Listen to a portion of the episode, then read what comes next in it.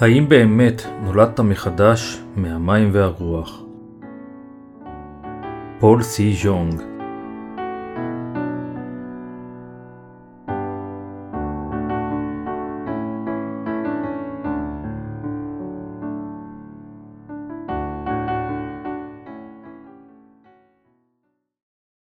דרשה מספר אחת אנו קודם חייבים לדעת על חטאינו כדי להיכהל. מרקוס, פרק 7, פסוקים 8-9 כי עזבתם את מצוות אלוהי להחזיק במסורות בני אדם, טבילות קדים וכוסות, וכאלה רבות אתם עושים. ויאמר אלוהים, יפה ביטלתם את מצוות האלוהים, כדי שתשמרו את המסורת שלכם. מרקוס, פרק 7, פסוקים 20-23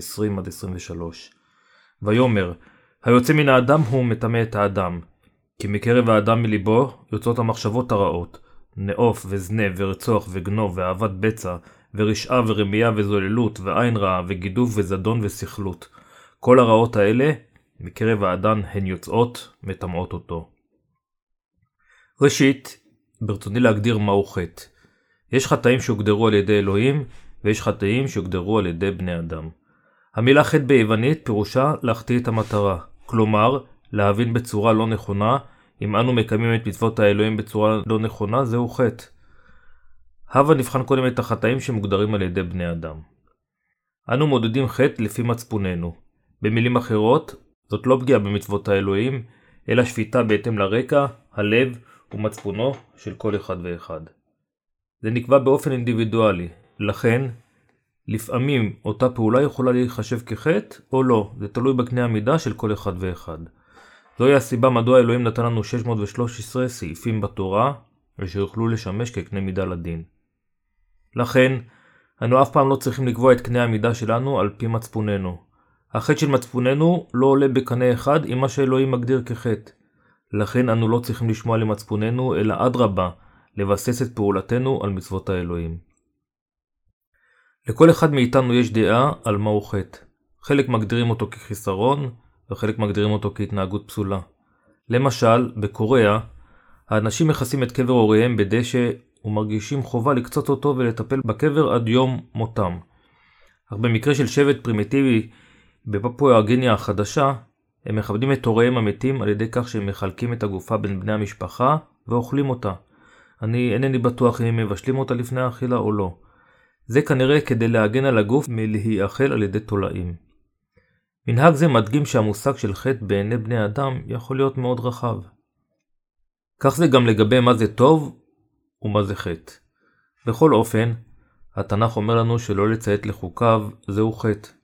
כי עזבתם את מצוות האלוהים להחזיק במסורת בני אדם, טבילות קדים וכוסות וכאלה רבות אתם עושים.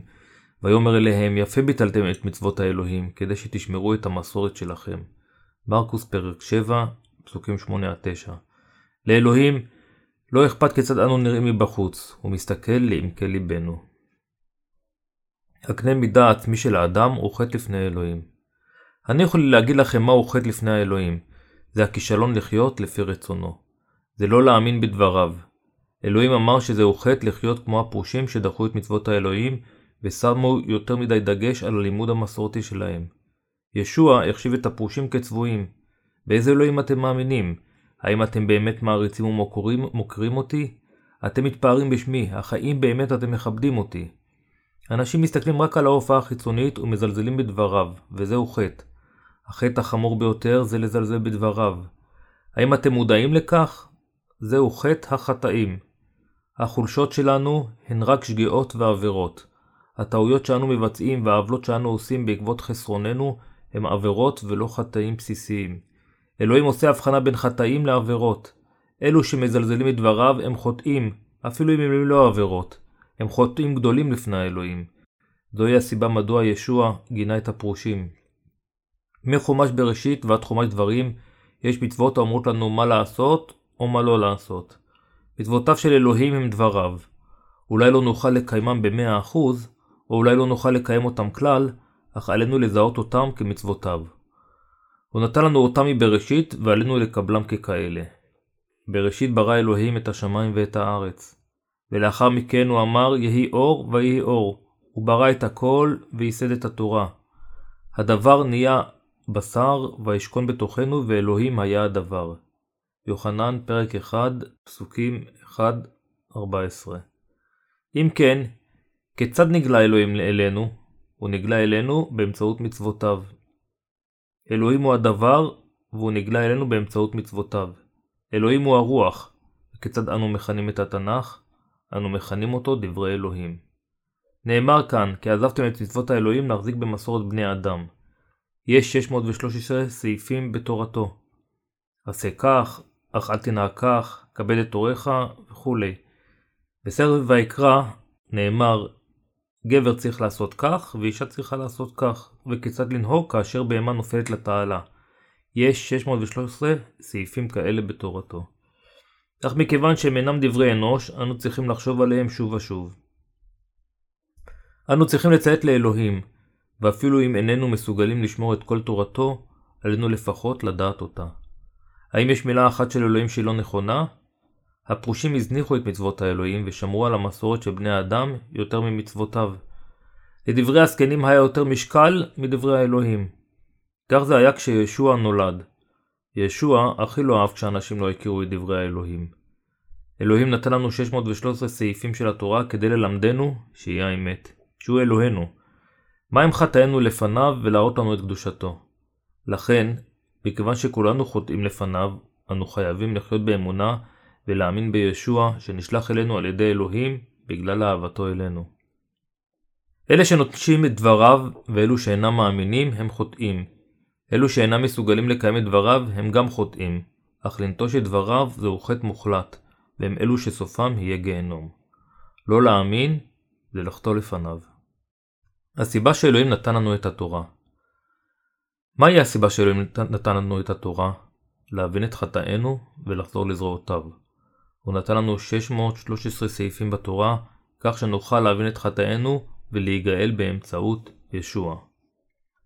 נאמר באל הרומים, פרק 3, פסוק 20 יען אשר מעשה התורה לא יצדק לפניו, כל בשר כי על ידי התורה דעת החטא. לכן אנו יודעים שהסיבה שאלוהים נתן לנו את התורה, היא לא כדי לכפות אותנו לחיות לפיה. אם כן, מהו הידע שאנו מקבלים מהתורה? הידע שאנו מקבלים ממנה הוא שאנו חוטאים לפניו, וגם שאנו יותר מדי חלשים כדי לציית לתורה בשלמותה. ומה אנו מבינים מ-613 הסעיפים שבתורתו? אנו מבינים את חסרוננו ואת חוסר יכולתנו לחיות לפי תורתו. אנו מבינים שאנו ברועיו של אלוהים, יצורים חשובים, אנו מבינים שאנו חוטאים לפניו, והסוף של כולנו על פי תורתו צריך להיות גיהנום. כאשר אנו מבינים את חטאינו ואת חשיבותנו, מה אנו עושים? האם אנו מנסים להיות יצורים מושלמים? לא. מה שאנו צריכים לעשות זה להודות שאנו חוטאים, להאמין בישוע, להיפדות באמצעות גאולת המים והרוח שלו, ולהודות לו. הסיבה שהוא נתן לנו את התורה, היא לגרום לנו להבין את חטאינו ואת עונשם של אותם חטאים, וכך נדע שאיננו יכולים להינצל מהגיהנום ללא ישוע. אם נאמין בישוע כמושיענו, ניגאל. הוא נתן לנו את התורה כדי להצילנו. הוא נתן לנו את התורה כדי שנבין עד כמה מלאי חטאים אנו, וכדי להציל את נשמתנו מהחטא. הוא נתן לנו את התורה, ושלח את יהושע כדי שיצילנו. הוא שלח את בנו כדי שייקח את כל חטאינו באמצעות טבילתו, וכך אנו ננצל על ידי האמונה בו. אנו חייבים להבין שאנו חוטאים ללא תקנה, להאמין בישוע, להשתחרר מהחטא, להחזיר את התהילה לאלוהים ולהפוך לילדיו. אנו חייבים להבין את דבריו, כל ההתחלות הן ממנו. אנו חייבים גם להבין את האמת של הגאולה באמצעות דבריו. אנו צריכים לחשוב ולשפוט באמצעות דבריו. זוהי האמונה הנכונה והאמיתית. מה יש בליבו של אדם? אמונה צריכה להתחיל מדברי האלוהים, ואנו צריכים להאמין בו דרך דבריו. אם לא, אנו ניכשל ואמונתנו תהיה לא נכונה ומוטעית.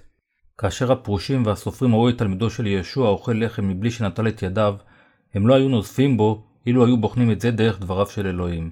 דבריו אומרים לנו שכל מה שנכנס לאדם מבחוץ לא יכול לטמא אותו, מכיוון שזה הולך לתוך קיבתו, ולא לתוך ליבו ויוצא החוצה. כפי שכתוב במרקוס, פרק 7, פסוקים 20-23, ויאמר, היוצא מן האדם הוא מטמא את האדם, בקרב האדם מליבו יוצאות המחשבות הרעות, נאוף וזנה ורצוח וגנוב ואהבת בצע ורשעה ורמייה וזוללות ועין רעה וגידול וזדון וסכלות. כל הרעות האלה מקרב האדן הן יוצאות, מטמאות אותו.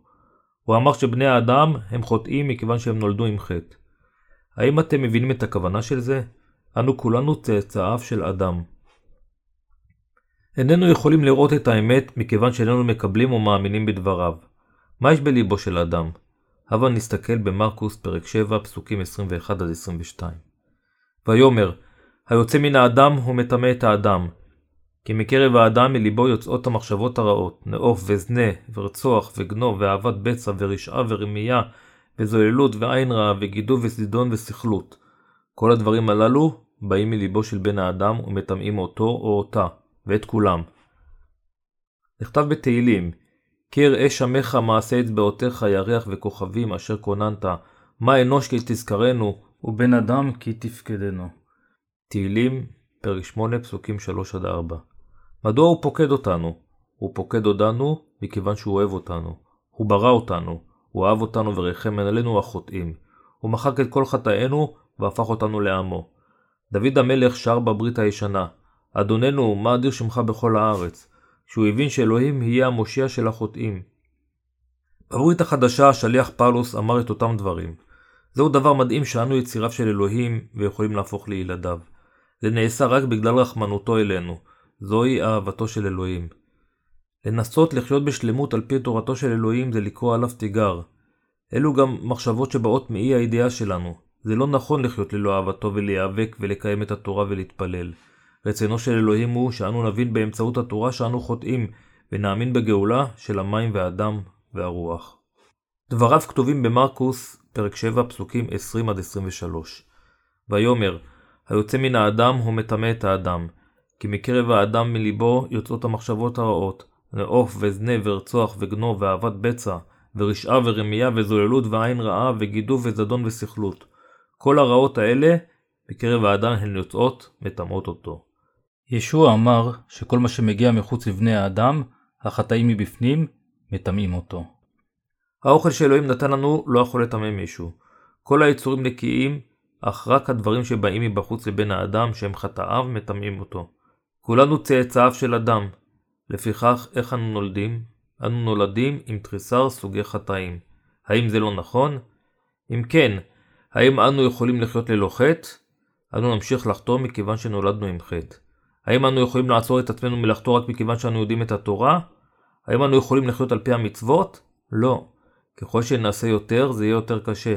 עלינו להבין את מגבלותינו ולוותר, ועד בשפלות רוח נוכל לקבל את תביעתו ודמו של ישו, אשר הצילה אותנו. כל 613 סעיפי התורה צודקים והוגנים. בני האדם הם חוטאים מאז שהם ברחם עמם.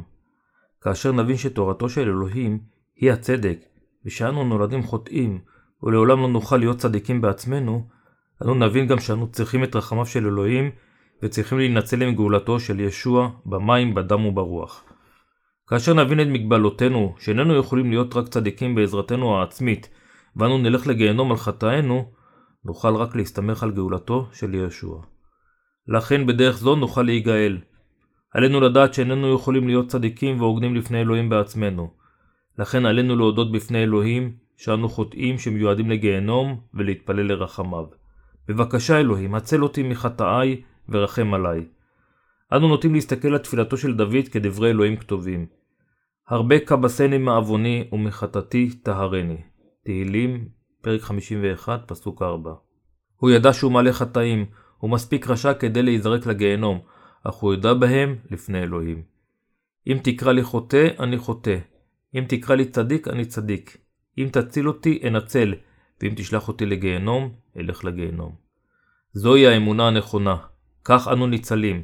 כך אנו צריכים להיות אם אנו מקווים להיות מוכנים ולהאמין בגאולתו של יהושע. אנו צריכים לדעת בדיוק מהם חטאינו.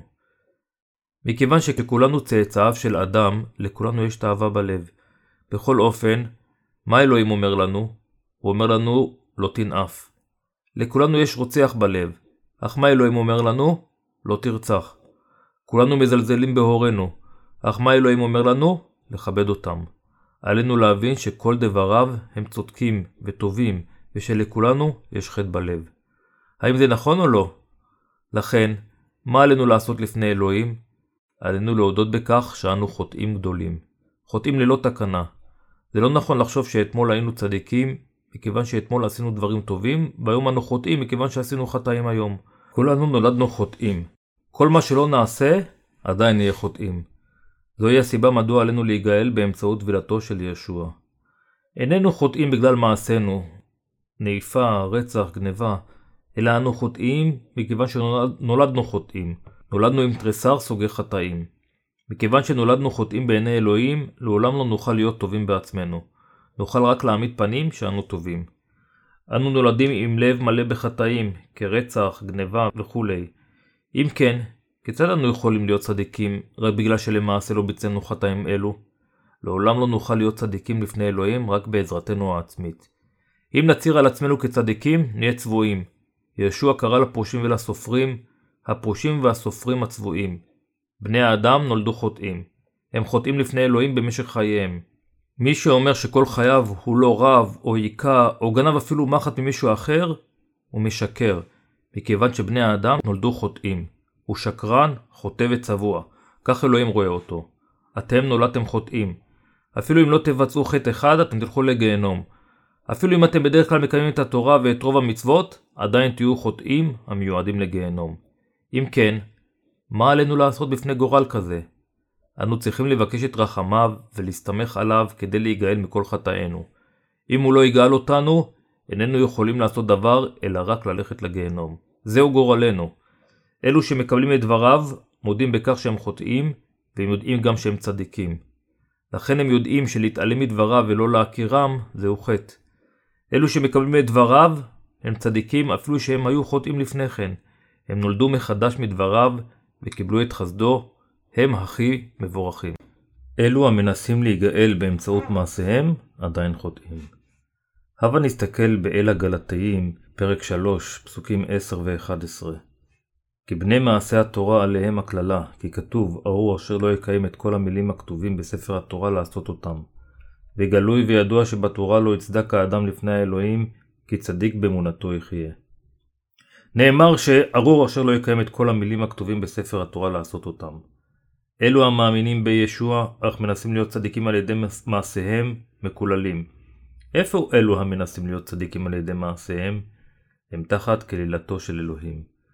מדוע אלוהים נתן לנו את התורה? הוא נתן לנו את התורה כדי שנבין את חטאינו. אל הרומים, פרק 3, פסוק 20, ושנבין שאנו חוטאים גמורים, המיועדים לגיהנום. לכן, מה שעליכם לעשות זה להאמין בטבילתו של ישוע בן האלוהים ולהיוולד מחדש מהמים והרוח. לאחר מכן תגאלו מחטאיכם, תהפכו לצדיקים, תחיו חיי נצח ותלכו לגן עדן. תחזיקו באמונה בלבכם. החטא הכי יאיר בעולם. שום דבר מלבד להאמין באלוהים לא נחשב. אנו מבורכים על ידי האמונה בברכתו. הוא החליט לגאול את אלו שיש להם אמונה בדבריו. אך כיום, בין המאמינים, יש הרבה המנסים לחיות על פי תורתו. רוב הנוצרים הם כאלו. זה ראוי לשבח שהם מנסים לחיות על פי התורה, אך כיצד זה אפשרי? עלינו להבין עד כמה זה טיפשי לנסות לחיות על פי תורתו. ככל שנעשה יותר, זה יהיה יותר קשה. הוא אמר, אמונה באה על ידי השמיעה, והשמיעה באה על ידי דבר האלוהים. עלינו להשליך את יהירותנו על מנת להיגאל. עלינו לוותר על קנה המידה שלנו כדי להיגאל. כיצד בני האדם יכולים להיגאל? הם צריכים להכיר בעצמם כחוטאים. יש הרבה שלא נגאלו מכיוון שלא ויתרו על ניסיונותיהם ואמונתם הלא נכונה. אלוהים אמר שאלו שנצמדים לספר התורה ארורים. אלו המאמינים שהם יהיו צדיקים בהדרגה על ידי כך שיאמינו בישוע וינסו לחיות על פי התורה, הם תחת קללתו. הם מאמינים באלוהים, אך הם עדיין חושבים שהם צריכים לחיות על פי התורה כדי להיגאל. חברים יקרים, בזמן שאנו חיים, האם אנו יכולים להיות צדיקים באמצעות מעשינו? אנו נהפוך לצדיקים רק אם נאמין בדבר ישוע, רק אז אנו ניגאל. רק אם תהיה לנו אמונה בטבילתו של יהושע, בדמו ושהוא האלוהים, ניגאל. זוהי הסיבה שאלוהים מכין את תורת האמונה למעננו, כך שבאמצעותה נהפוך לצדיקים. גאולת המים והרוח אינה שוכנת בדברי בני האדם, אלא באמונה בדברי האלוהים. אלוהים גאל אותנו בגלל אמונה זו. כך אלוהים תכנן אותה וסיים אותה. מדוע אלו שהאמינו בישוע לא נגאלו? מכיוון שהם לא קיבלו את דברי הגאולה של המים והרוח. אך אנו, הלא מושלמים בדיוק כמותם, נגאלנו בגלל אמונתנו בדבר האלוהים. אם שני אנשים עובדים על אבן משחזת, אפילו שאחד מהם יילקח, אותו אחד שנשאר מאחור ימשיך לעבוד. זה שנשאר מאחור הוא זה שלא נגאל, והוא ממשיך לנסות להיגאל. מדוע אחד נלקח והשני נשאר מאחור? הסיבה היא שהראשון הקשיב והאמין בדבר האלוהים, ואילו השני שעבד קשה כדי לקיים את התורה, הושלך לבסוף לגיהנום. הוא ניסה לזחול לאלוהים, אך אלוהים ניער אותו בדיוק כפי שאנו מנערים חרק מרגלינו. אם האדם מנסה לזחול לאלוהים על ידי ניסיון לקיים את התורה, הוא בוודאי יושלך לגיהנום. זוהי הסיבה מדוע אנו חייבים להינצל על ידי האמונה במים וברוח. כי בני מעשה התורה עליהם הקללה, כי כתוב, ארור אשר לא יקים את כל המילים הכתובים בספר התורה לעשות אותם. כי בה נגאלת צדקת אלוהים מאמונה אל אמונה, ככתוב, וצדיק באמונתו יחיה. אל הגלתיים, פרק 3, פסוקים 10-11, אל הרומים, פרק 1, פסוק 17. לא להאמין בדבר האלוהים זה חטא לפניו. נוסף על כך, זה גם חטא לזנוח את דבר האלוהים לפני קנה המידה של כל אחד. אנו בני האדם לא יכולים לחיות על פי תורתו, מכיוון שכולנו נולדנו חוטאים ונמשיך להיות כל שאר חיינו. אנו חוטאים קצת פה וקצת שם, והיכן שלא נלך. אנו חייבים להבין שאנו עשויים מבשר, ולא מסוגלים שלא לחטוא. בני האדם הם כמו פח אשפה גדול. אם ננסה להסתובב איתו, תכולתו תישפך לאורך כל הדרך. אנו בדיוק כך. אנו שופכים את החטא בכל מקום שאנו הולכים. האם אתם תופסים את זה? האם אתם עדיין מעמידים פנים שאתם קדושים? אם תוכלו להסתכל על עצמכם בצורה ברורה, אתם תוותרו על ניסיון חסר התועלת להיות קדושים ותאמינו במים ובדם של ישוע. אנו צריכים להשליך את עקשונותינו ולהתוודות לפני אלוהים שאנו חוטאים. לאחר מכן, אנו חייבים לחזור לדבריו ולגלות מחדש כיצד הוא גאל אותנו עם המים והרוח.